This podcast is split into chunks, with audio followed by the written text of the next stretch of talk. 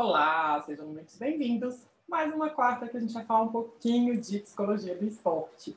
Não importa quem você seja, não importa que tipo de atleta você seja, não importa o quão talentoso você seja, haverá momentos de fracasso.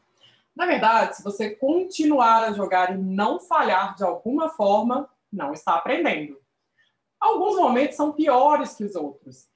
Os treinos podem dar errado, os dias podem dar errado, os jogos podem sair fora do esperado, mas nesses momentos sempre há maneiras de lidar com isso que podem tornar a situação melhor. Foco no processo e não nos resultados. A gente já falou sobre isso aqui algumas vezes. Sempre que alguém está aprendendo uma nova habilidade, é bastante comum que o seu talento ou sucesso nessa habilidade vá para baixo antes de subir. Ao aprender a habilidade, é importante entender que você não se tornará imediatamente excelente nessa habilidade. Tudo exige prática. E se você está determinado em melhorar em uma habilidade específica, pratique mais. Seja a pessoa que chega mais cedo, fica até mais tarde e faça o máximo de repetições possível. Logo, aquela habilidade que antes parecia estranha se tornará algo em que você é bom.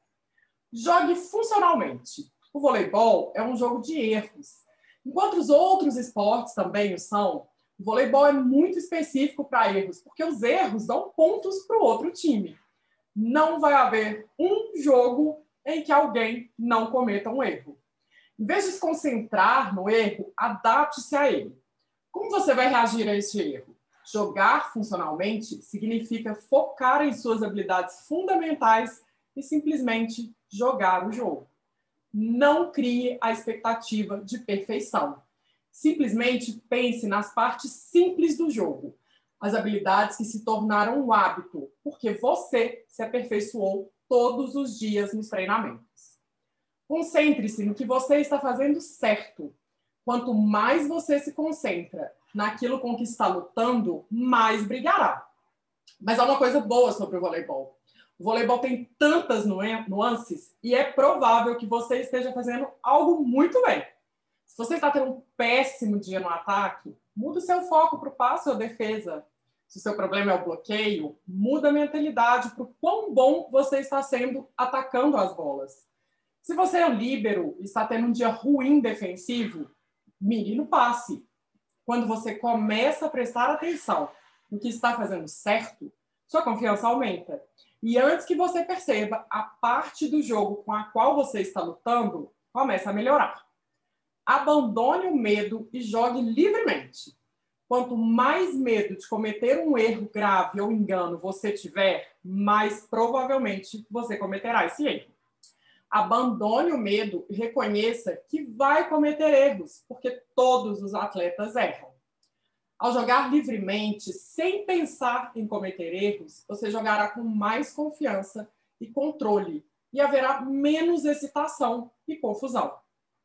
Outra ótima maneira de conseguir isso é visualizar o jogo, ver-se em sua cabeça, completando essas habilidades. Visualizar-se tendo sucesso o ajudará a jogar com mais liberdade e lhe dará a chance de superar qualquer luta mental que possa estar tendo. Ser mentalmente forte ajudará todos os atletas que estão trabalhando em algumas habilidades ou posições de aprendizado. Mas nem todos os atletas são automaticamente mentalmente fortes. E podemos treinar nossos cérebros para se tornar mais forte. Concentrando-se no processo, jogando funcionalmente, prestando atenção ao que você está fazendo bem, apoiando os outros e jogando livremente, você pode passar por qualquer período que esteja lutando e começar a se sentir e jogar melhor. Depois de superar a sua luta, você se torna mais resistente mentalmente e, portanto, está mais preparado para isso da próxima vez.